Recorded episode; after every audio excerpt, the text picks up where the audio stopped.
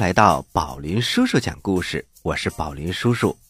宝林叔叔讲故事，每期节目为大家送出二十五分钟的故事。大家好，我是小青蛙呱呱。每期节目，小青蛙呱呱会给大家提一个跟故事有关的问题，只要你回答正确，就有机会获得礼物。我们每个月公布一次获奖名单哦。好啦，小朋友们，认真听故事吧。接下来马上进入故事一箩筐。故事一箩筐，故事一箩筐。洛迪的奇妙人生第七集。这座磨坊显得兴旺而舒服，随便什么人都可以把它画出来。或者描写出来，但是磨坊主的女儿却不容易画或者描述出来。至少洛迪有这样的想法，但是他却在自己的心中把它描绘出来了。在他的心里呀，磨坊主女儿的一双眼睛亮得像燃烧着的火，而这把火像别的火一样，是忽然燃烧起来的。其中啊。最妙的一点是，磨坊主的女儿，美丽的巴贝德，自己却一点儿也不知道，因为她平时和洛迪的交谈从来不超过两个字。磨坊主是一个有钱的人，他的富有使得巴贝德高高在上，可望而不可及。但是洛迪对自己说。没有什么东西会高的连爬都爬不上去，你必须爬，只要你有信心，你绝不会掉下来。这是他小时候从猫那里得来的知识。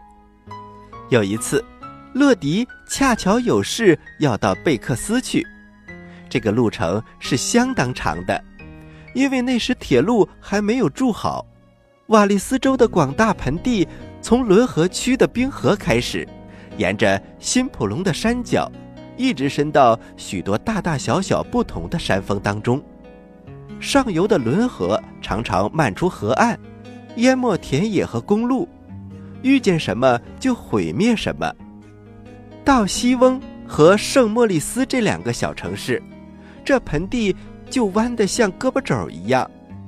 过了圣莫里斯，盆地变得更加狭窄了。只剩下了河床和一条小路，瓦利斯州就到此为止。它的边界上耸立着一座哨岗式的古塔，人们可以从这儿望见一座在石桥对面上的收税人的房子。华德州就从这里开始了，离此不远就是这个州的第一个城市贝克斯。旅客越往前走。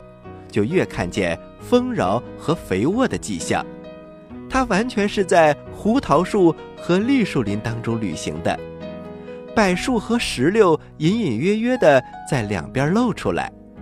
这儿的天气呀，就像意大利那样温暖。洛迪来到了贝克斯，他办完事情之后，就在城里随便走走，他没有看到磨坊主任何的孩子。连巴贝德都没有看到，这是他所料想不到的。他一心来到贝克斯，是希望能够见到美丽的巴贝德。可是这样一走一过，是见不到什么人的。洛迪，该怎么办呢？天黑了，空中充满了野麝香草和菩提树花的香气，所有的青山似乎都披上了一层发光的。天蓝色的面纱，四周一片沉寂。这不是像睡着了，或者是死一样的沉寂，不是的，这好像是大自然屏住了呼吸，在等待它的面纱掀过去，然后看到蓝色的天空。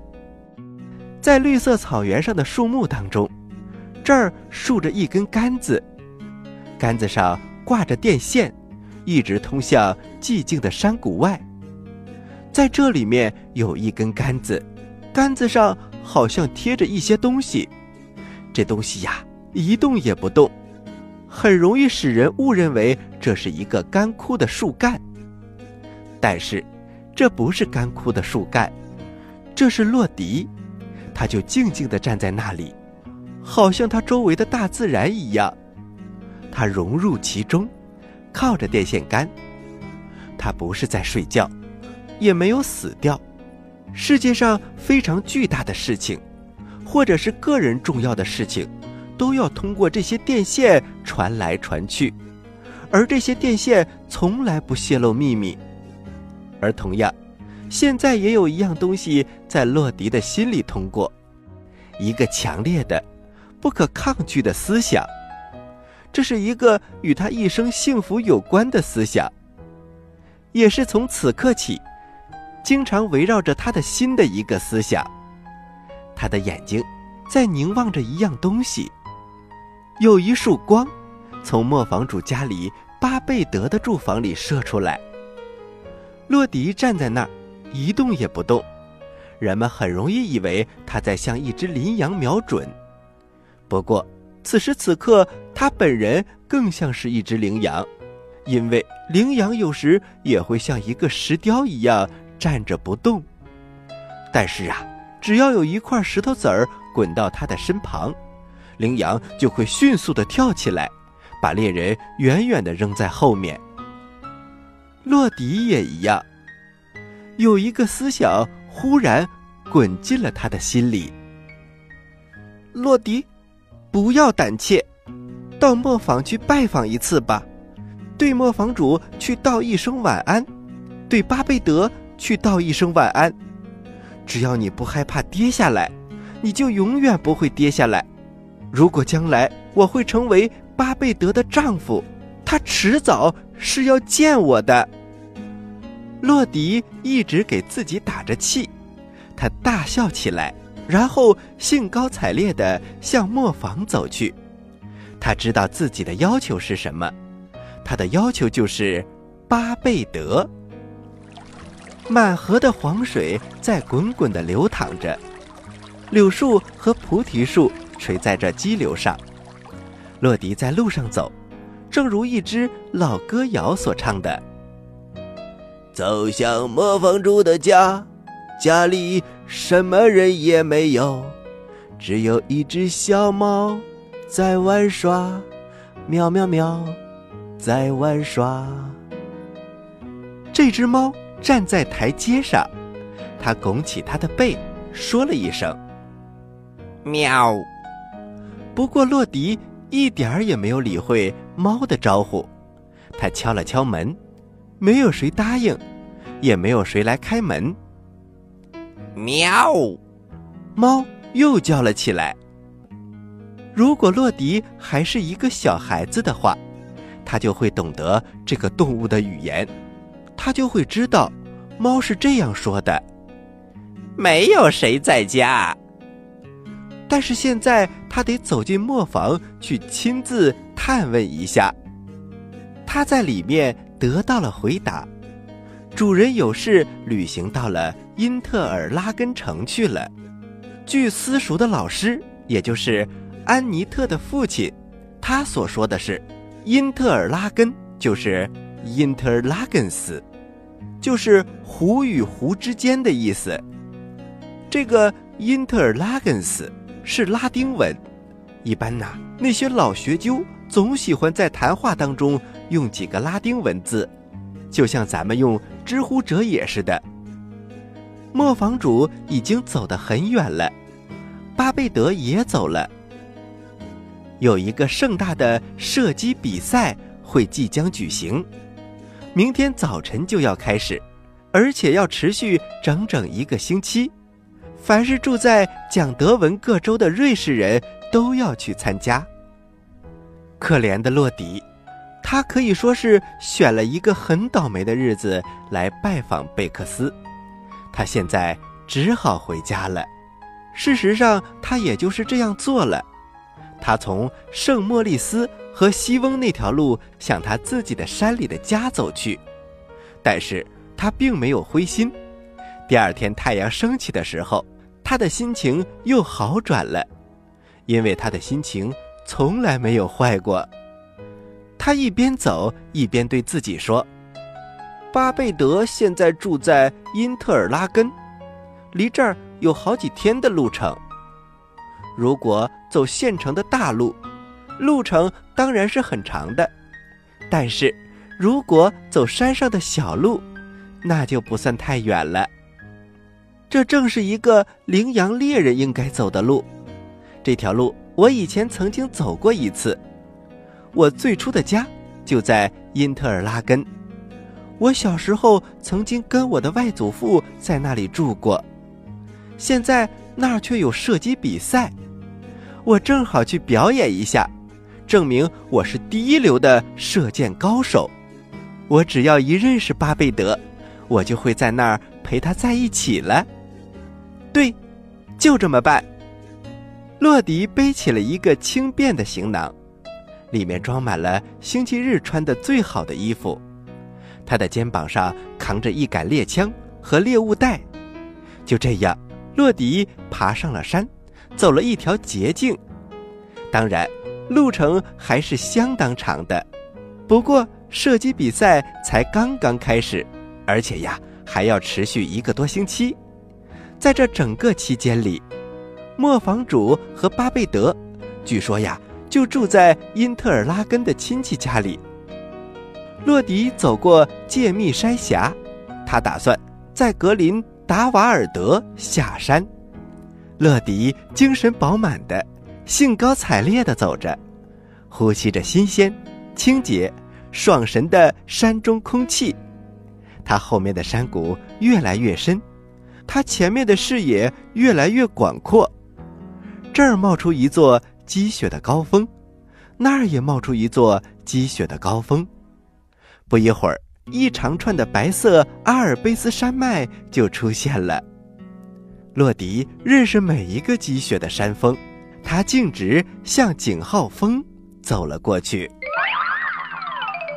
好了，小朋友们。第七集的故事我们先讲到这儿，休息一下，一会儿我们来讲第八集的故事。小朋友们，待会儿见喽！在遥远的地方，有个奇怪的星球上，住着一只可爱的小青蛙。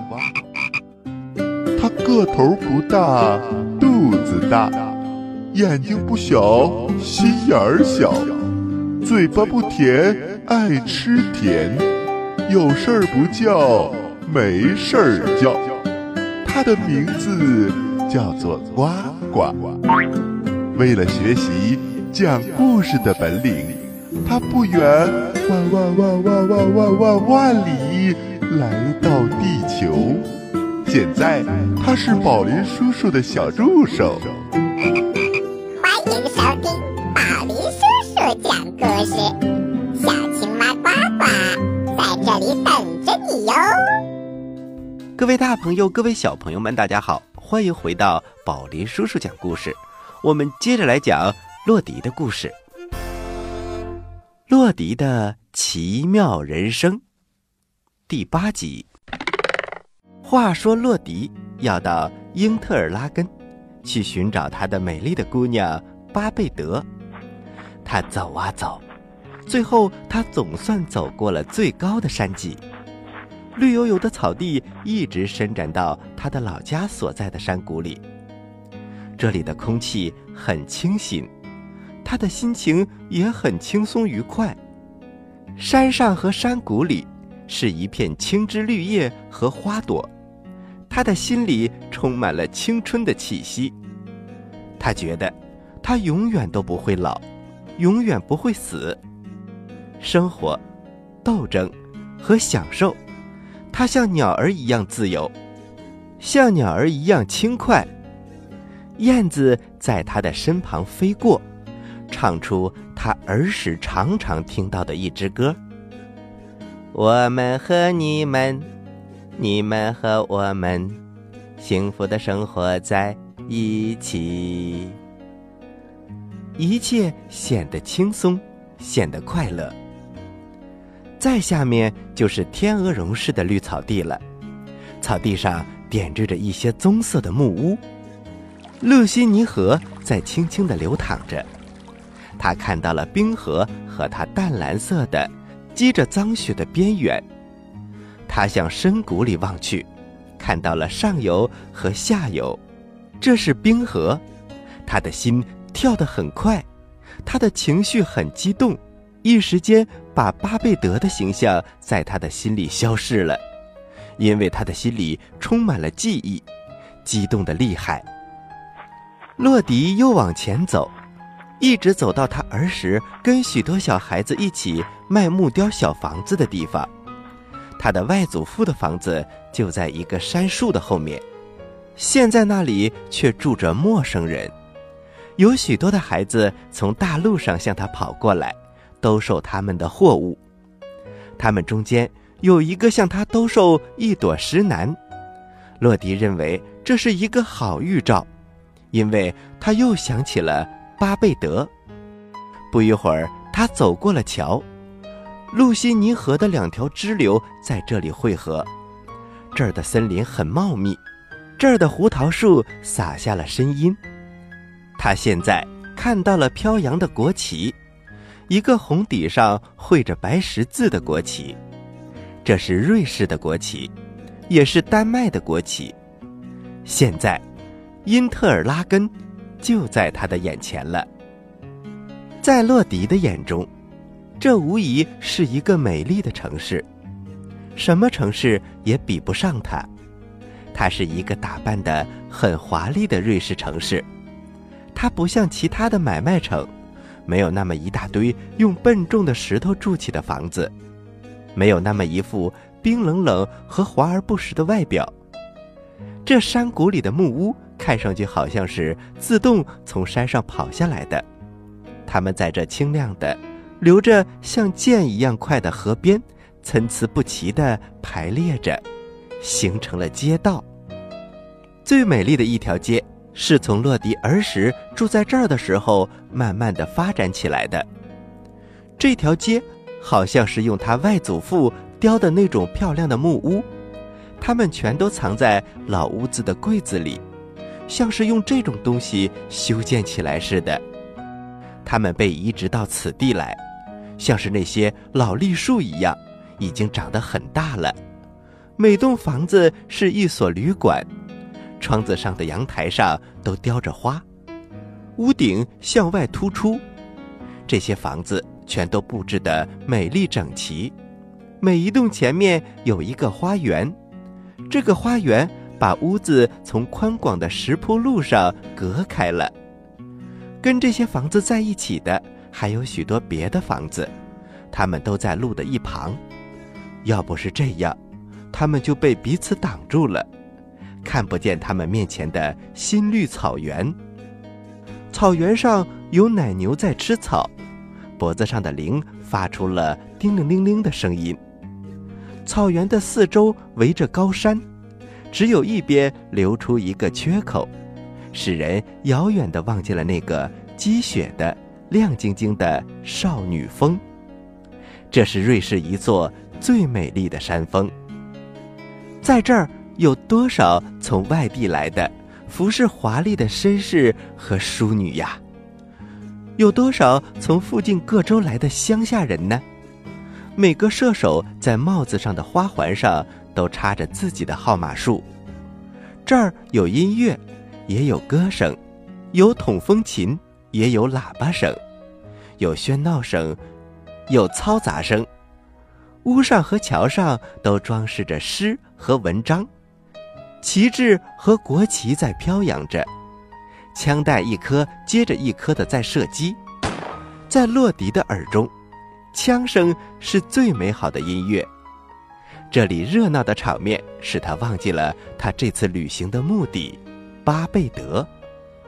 现在，射手们都向靶子聚拢过来，洛迪马上也加进了他们的队列，而且呀，他是一个。最熟练、最幸运的人，每一次他都打中靶心。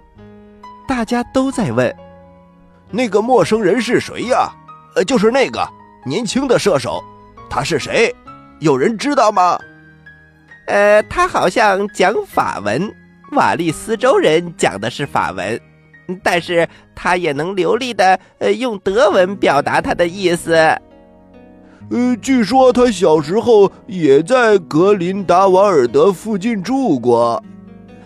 呃，真奇怪，这个人是谁呀？呃，怎么没有见过呢？这个年轻人真是生气勃勃，他的眼神炯炯有神，他的臂膀宛如磐石，因此他一射即中。幸运可以给人勇气，但是洛迪呀，早就已经有勇气了。他立刻获得了一大批朋友，他们围过来向他道贺，向他致敬。在这个时候。他几乎把美丽的巴贝德给忘记了。忽然，有一只沉重的手落在他的肩膀上，同时有一个很粗的声音用法文对他说：“你是从瓦利斯州来的吗？”洛迪转过头来，看到一个红红愉快的面孔，这是一个身材魁梧的人，他就是贝克斯那个。富有的磨坊主，他的粗大的身躯几乎把苗条和美丽的巴贝德给遮住了，但是，他那双光亮而又乌黑的眼睛，却在他的后面窥视着。